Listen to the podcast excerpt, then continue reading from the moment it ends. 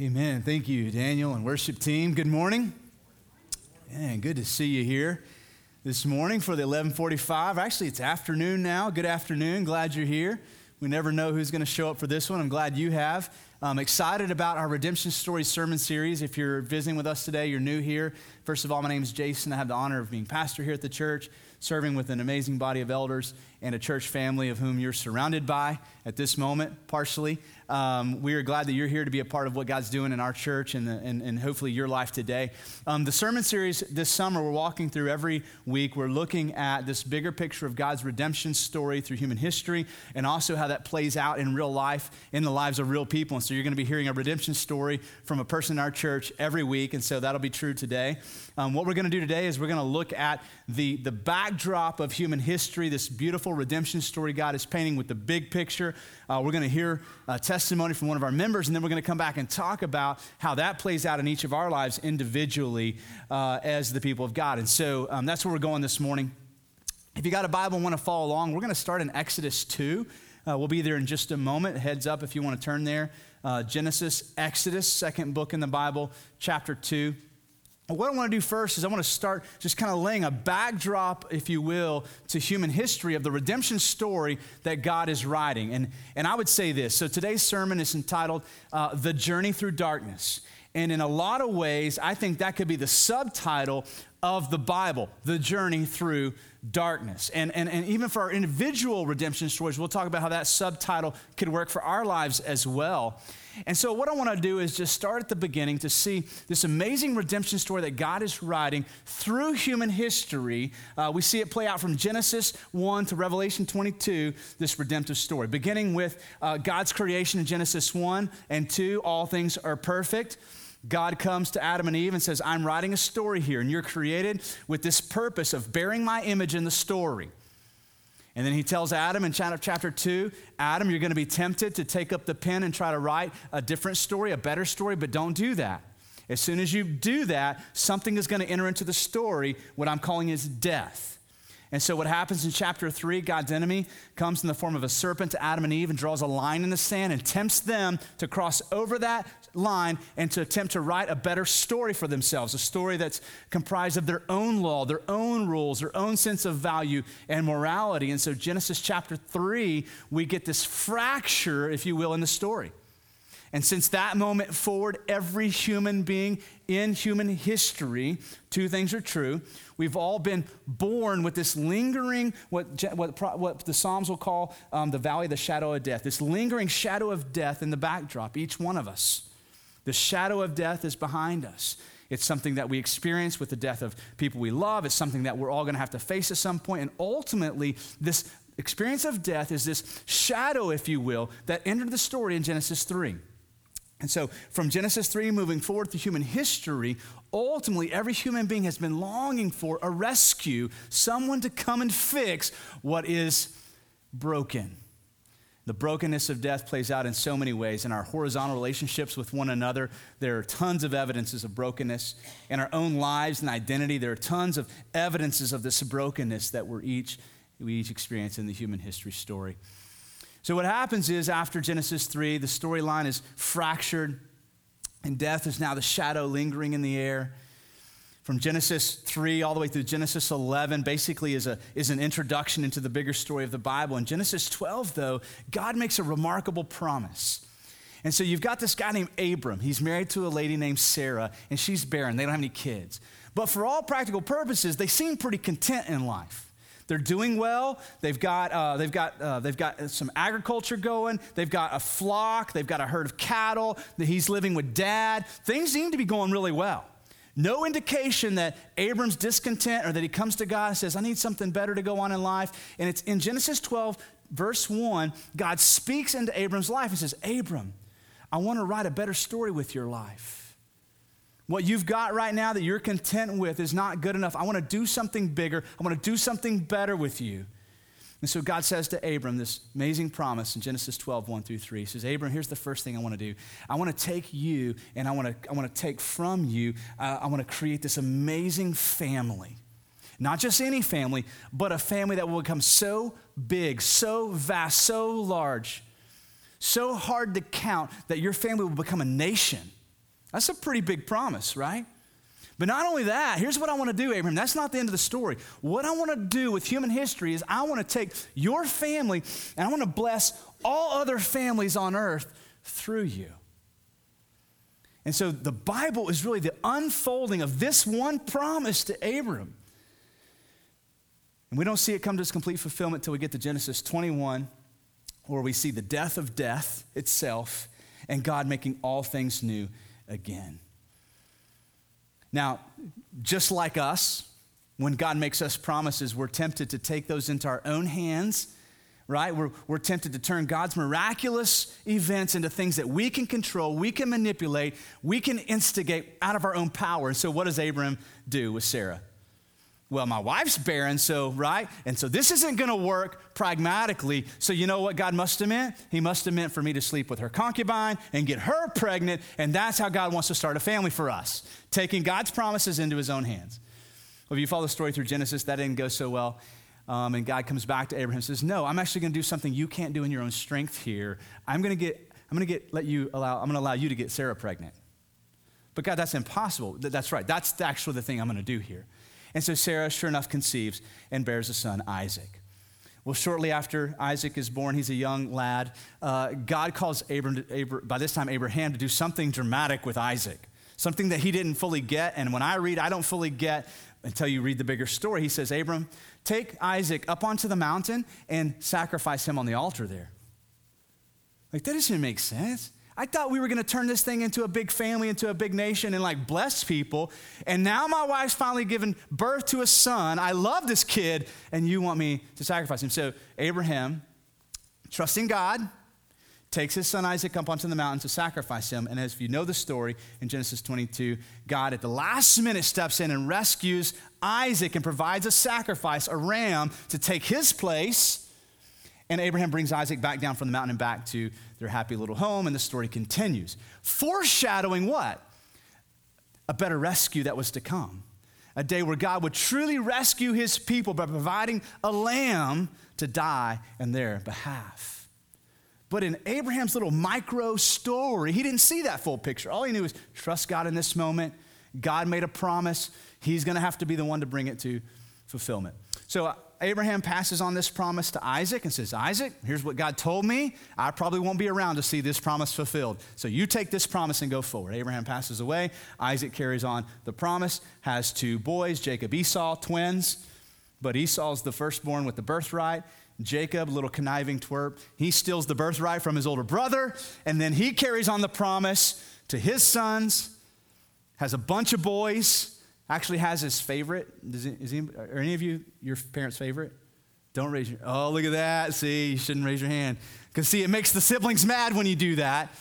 According to Genesis, that's what happened with Joseph.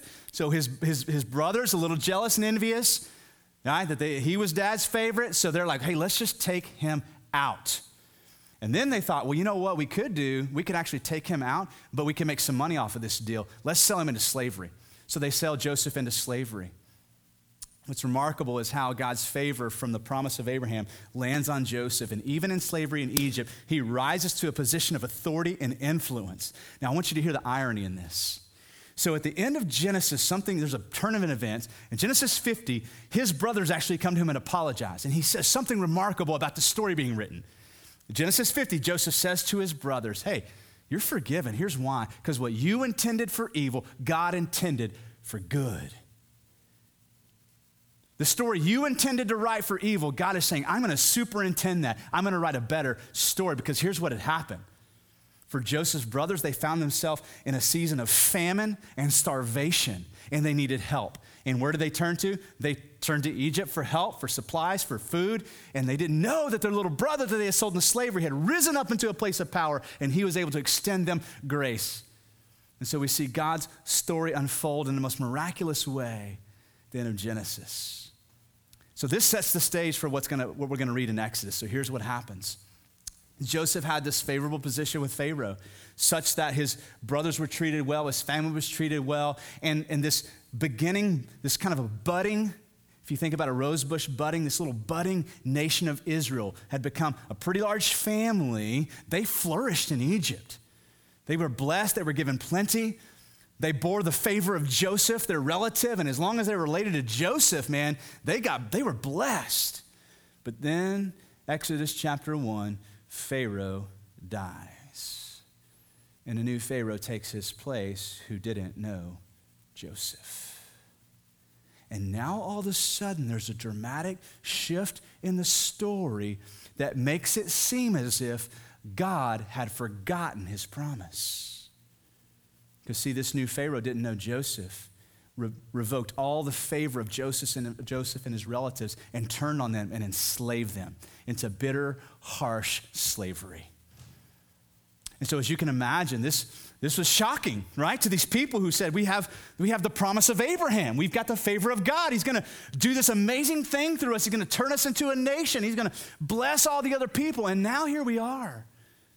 Surely God got something wrong here. Where do we, where do we take a wrong turn? Like, well, how do we get here? And a generation goes from freedom into slavery like that.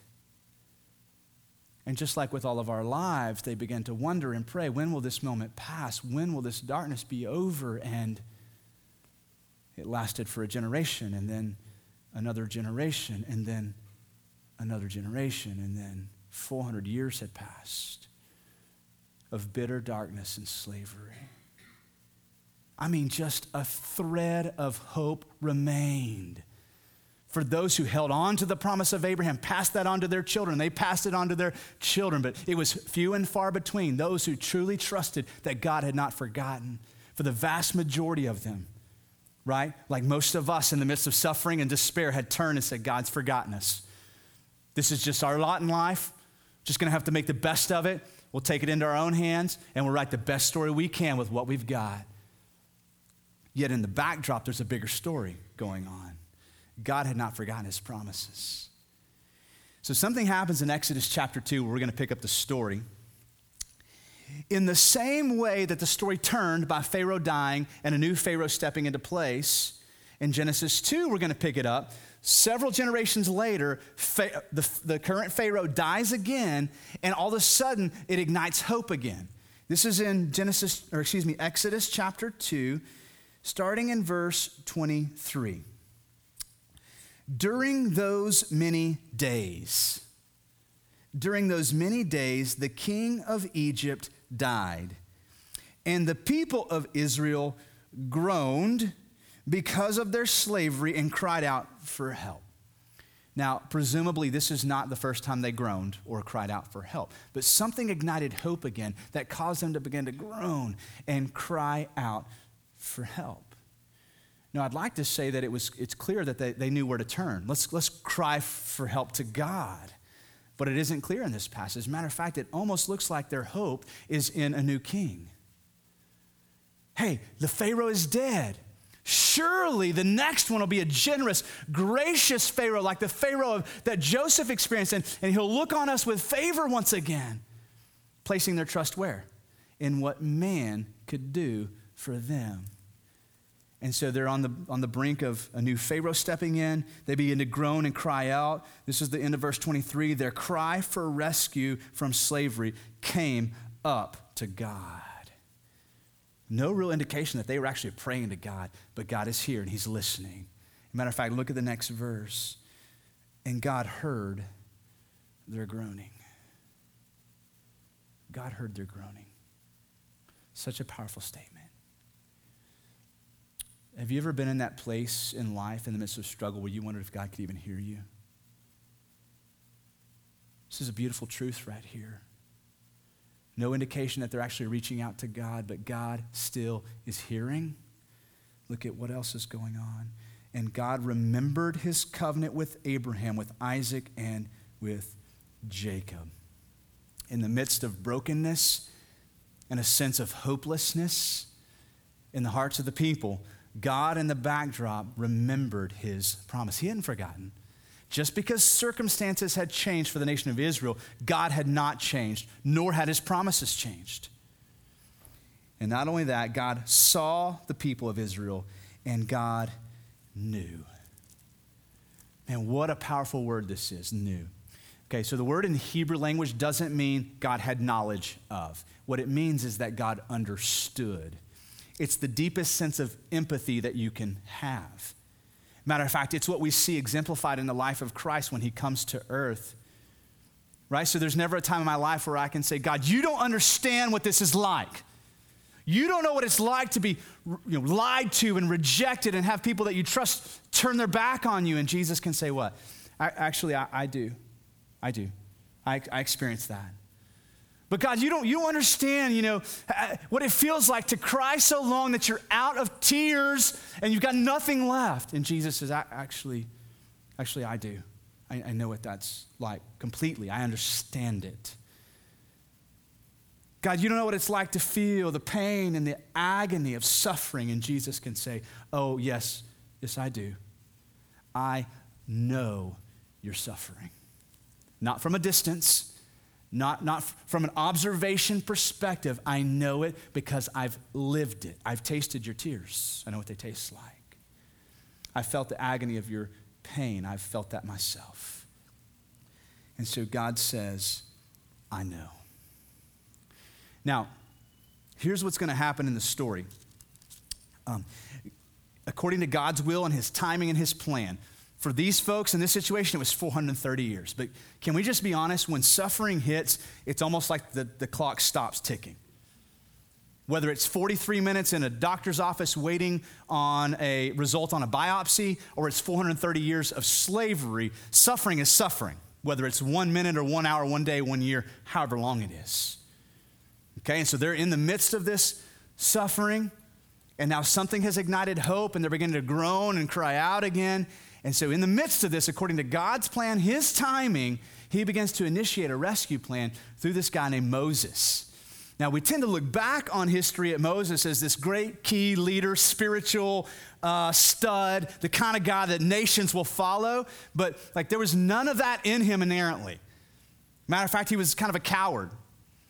He's, when God comes to him through the burning bush and says, Moses, I'm ready to rescue my people from this slavery and I want to use you, he's a coward. He's like, Well, you're going to have to give me somebody to go with me.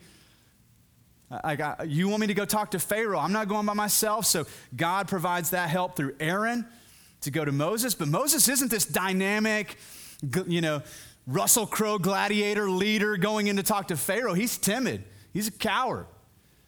Once again, what? Displaying God's rescue plan, initiated according to his purpose and carried out, right, by his own strength and his own power.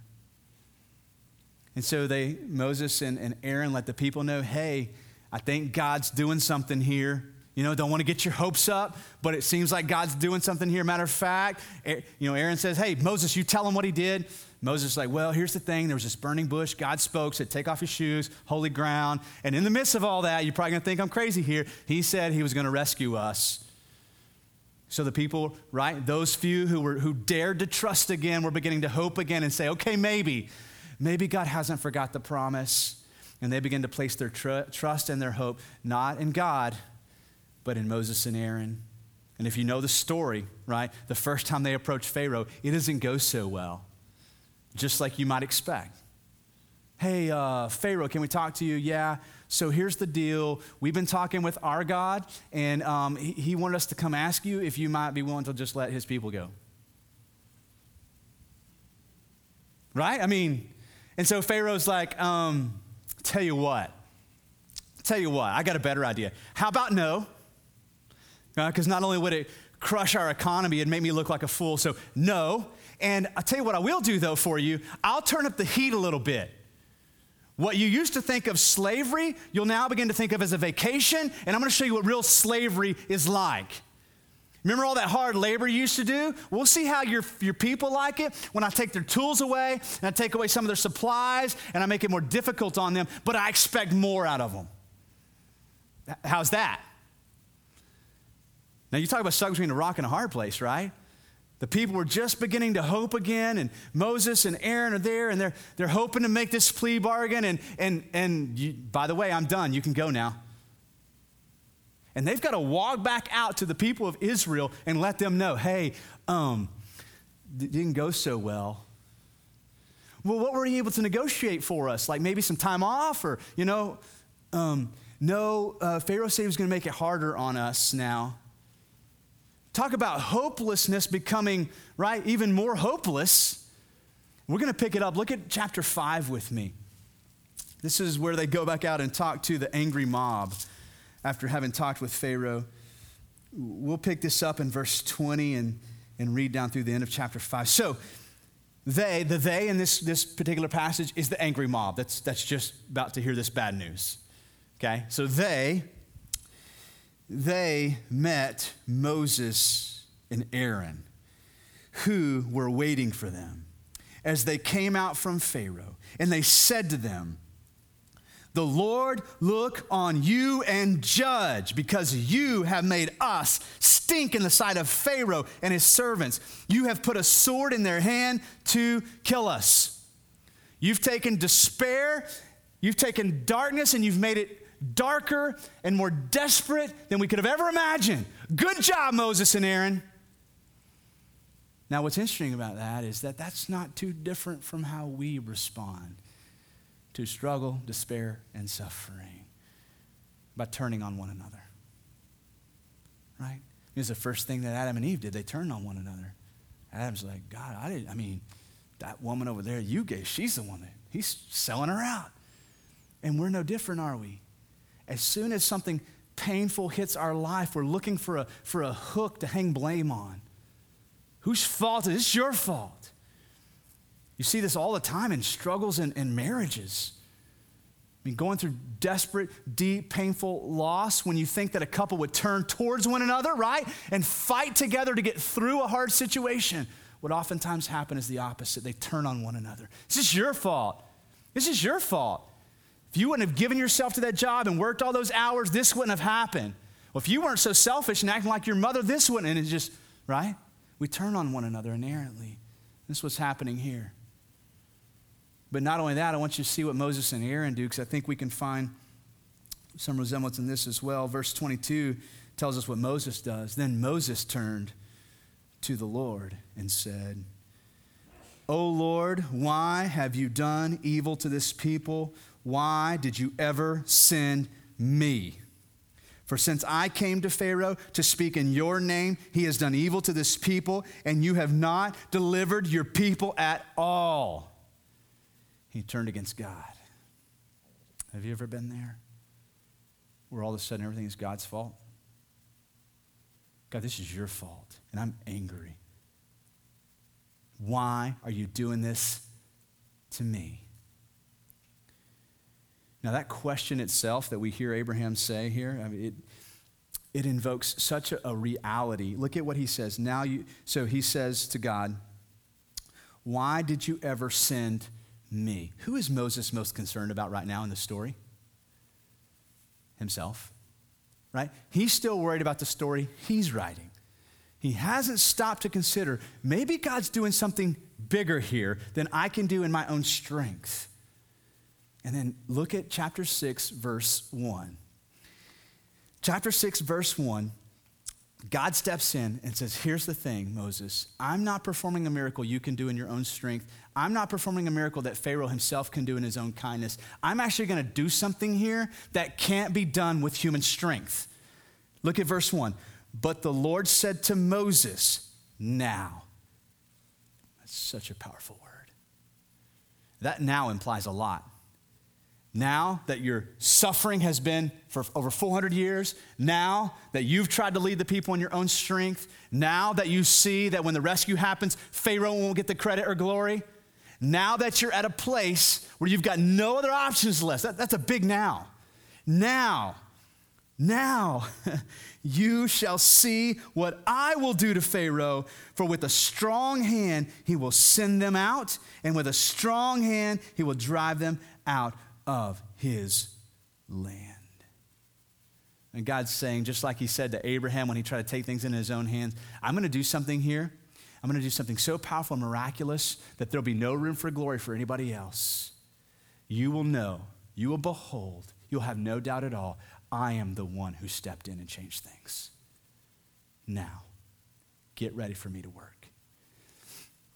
I want to look at what God says to Moses and to the people, and then we're going to listen to a story from one of our own church members who um, as a believer who walked through a really hard season of darkness. Let's look at verse 2. So God begins to speak to Moses, and God spoke to Moses and said to him, I am the Lord. This is a beautiful way for God to say, Moses, like that's actually all I need to say. I'm going to say more, but that's enough because that means I'm God, I'm sovereign, and I've got this. I'm writing a better story than you can write. I'm the Lord. I was the one who appeared to Abraham, to Isaac, and to Jacob. That wasn't you back then. That wasn't Pharaoh. That was me. As God Almighty. But let's look at the rest of verse 3. But by my name, the Lord, I did not make myself known to them. What's, what a remarkable statement. Here's what he's saying I'm the Lord, I've got this. It was me who made those promises to Abraham, and then I had to work with him for a while to get him going the right direction, to Isaac and to Jacob. But here's the thing, Moses they didn't know me like you know me. Something about suffering opens up this opportunity to know the heart of the Father in a way that you wouldn't know otherwise. So he said, Rest assured, I was the one making that promise, but I didn't reveal myself to them the way I've revealed myself to you. Verse 4 I also established my covenant with them to give them the land of Canaan, the land in which they lived as sojourners. Moreover, I have heard the groaning of the people of Israel, whom the, Egyptians hold as slaves, and I have remembered my covenant. I haven't forgotten. Circumstances have changed, but I have not changed. My promise does not hinge on your day and how well things are going for you. Verse 6 Say therefore to the people of Israel, I am the Lord. Now think about that. What put yourself in Moses' shoes for just a minute. Right now he doesn't have a lot of relational equity with the people of Israel. He's already gone to them and said, Hey, me and Aaron, we're going to go talk to Pharaoh, see if we can negotiate something here. Good luck with that. And things, right, didn't go well. So, not a lot of trust left for, and God's saying to, to Moses, What? Don't go out there and try to convince the people to trust you again. You go out there and you tell them to trust me. I am the Lord. I am sovereign. I am the one writing the story of the nation of Israel. I initiated it in Genesis 12, not Abraham. This is my story, not yours. And so he tells Moses to go tell to the, to the, to the people, say to the people, I am the Lord. I will bring you out from under the burdens of the Egyptians and will I will deliver you from slavery to them and I will redeem you with an outstretched arm and with great acts of judgment I will take you to be my people and I will be your God and sh- and you shall know that I am the Lord your God who has brought you out from under the burdens of the Egyptians now did you see the significant shift so when when when Moses has got his fist in the air to God Who's the main character of that story? Himself. You did this to me, made me look like a fool in front of them. Did you notice the shift now as God begins to speak with how many I wills there are? Who is the story about? It's about God. Moses, I will do these things. And in the end, the people will know that it was me that delivered them, not you and Aaron, not Pharaoh, and no other man on earth. Now, I love this about God because you see, God doesn't want some man to be a mediator on his behalf. He wants to rescue us personally and intimately himself. God doesn't want me as a pastor to stand between you and him and try to negotiate and mediate. As soon as I try to do that, God says to me, Get out of the way. I'm the one writing a story here. Get out of the way. And ultimately, that's what he's just spoken through Moses to the people. You go tell them, Moses, that this story is ultimately about me, not you. And tell them to get ready because I will deliver on my promise. I want to take a minute to listen to the story of one of our members. And if you guys have got the video queued up, let's do that, and then we'll come back and talk about it.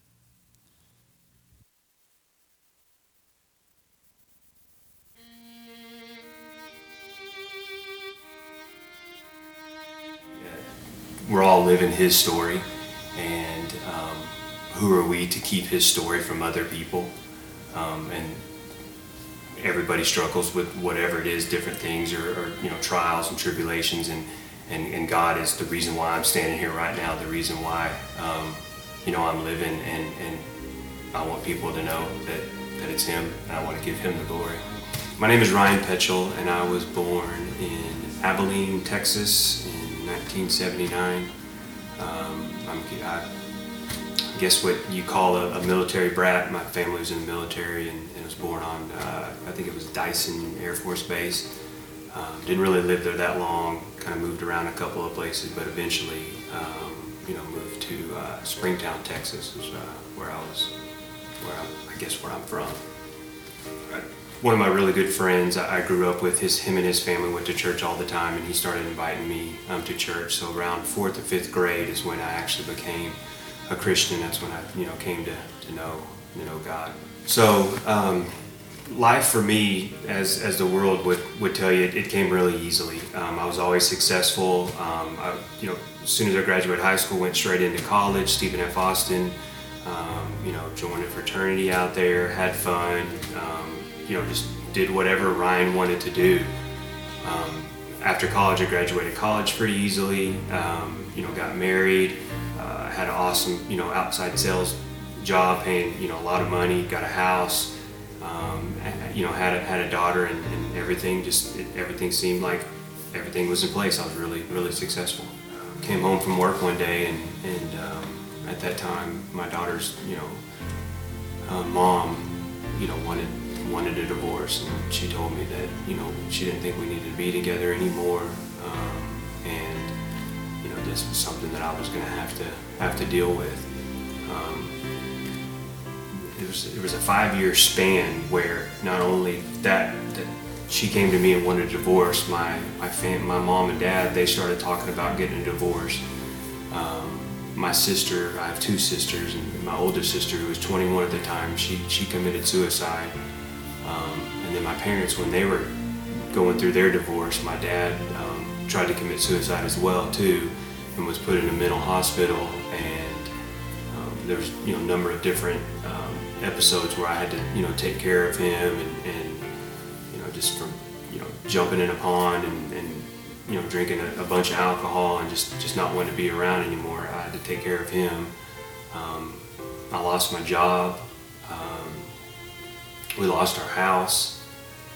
Um, it was all, all gone, all taken away. So I didn't know what to do, and and um, I just I remember just finding the nearest church that was at my house and, and, and just going um, one Sunday morning and just I mean just you know hitting, hitting the ground, hitting my knees. I mean I just just just bawling, just crying, and, and, and knowing that you know I I needed to, I needed to lean on Him. I needed to lean on, lean on God. And from there, I just started, you know, just trying to, to, to learn about Him and, and just, just read, reading His Word, reading the Bible, and, and, just, you know, go to church as much as I could. And I just couldn't get it. I couldn't get enough of Him. I, I was just, I needed to know everything and anything about Him. Listen to, you know, songs and about Him. I mean, whatever it was. I, um, I just, I mean, I, I started you know, just opening myself up to, to, to listen to him and, and, and, and doing, you know, and praying um, as, as much as possible and, and just doing things that, that I knew he, you know, uh, putting myself around where I knew he would be and I knew he could speak to me, putting me, you know, just be intentional about my relationships around, you know, hanging around people that I knew that, that knew God and that, you know, that, that wanted, um, you know, that, that loved God and wanted to be around Him. Um, you know, did some Bible studies with, with some churches and stuff, and and eventually, um, you know, obviously, I, you know, God brought um, Melissa and, and, Macy into my life, and and one of the biggest turning points with, with my relationship with God, and, and you know, where things just, you know, got whole, just even better. Um, you know, Melissa was going to a church, uh, Solid Rock, and um, you know, she introduced me to, to go there. And, you know, eventually I just started going to Solid Rock and just the men and, and, and everybody that was there and the pastor and, and um, just, just started pouring into my lives and, and got involved with, you know, community groups. So, yeah, I mean, in my, in my first marriage, um, I definitely was living, you know, living for Ryan. I, I wasn't living for God and, I was doing whatever I wanted to do, uh, much less take my, my family to church. I mean, I, I literally could probably count on one hand the amount of times that we went to church, and it was probably because of you know Easter or you know Christmas time or something like that. To my marriage now, where uh, you know Melissa's a, a, complete blessing, Macy's a complete blessing, um, Claire is, uh, Nicole is, my, my, family. Just it's truly they're there, and um, I'm a part of them because of, of God and our, our, our marriage and our family is, is God centered and is completely focused on God. And sure, I, I, we do mess up, and, and, we're, and, we're, obviously we're, we're not perfect as they say, but um, come Sunday, my family's going to be at church, and, and yeah. So he, he's truly here here in the last you know few weeks, last you know months. He's really put on my heart to just find joy in Him. Um, regardless of the situations or the outcomes of things around me, you know, Ryan continues, you know, tends to want to be able to control things and have things go a certain way. Uh, you know, almost to a, a you know, a, a, I don't. I have a military background in my family, not me personally, but just things just need to go. You know, by the book. Here it is, bam, bam, bam, bam, bam. And um, if they don't, then I get really frustrated or even angry. And, and he's he's teaching me that, that, it's it's not about that. It's you know, it's about finding my joy in Him and, and being able to, to be that light to. Um, you know, show his love to my, to my family and to my wife and to my kids and to my coworkers and, and everyone around me that, you know, you can go through situations, you can go through life and, and um, just have this, this, this joy about you that, that only comes from him. He was, you know, he was really the, the reason why I'm even sitting here right now and talking about him. I mean, he's, he's what got me through everything. My name is Ryan Petchel, and this is my redemption story. Amen. Amen. Yeah. Those of you who know Ryan know that's, that's a real story, and it's still being played out day by day, uh, even now. And uh, the thing I love about Ryan's story is how he got to the place in his life where he realized that it's not ultimately his story and it's not about him. Um, even as a Christian, the first part of his story, he still tried to make it about him by controlling and performing and, and, and trying to, to direct the course of his life. And through the struggle, it was through this season of darkness that God brought him through that he began to realize God's writing a better story here than I can write myself. And my job is to take my hands off and trust God and where he's leading me. You know, Ryan became a Christian when he was in the fourth or fifth grade. And uh, in one of the first public teachings of Jesus, he says towards the end of the sermon, you know, the man who listens to my word and then does them is like a wise man who builds his life literally like a house upon solid rock that when the storms of life come, and they will come, right, and blow against the house, it will withstand the test of time.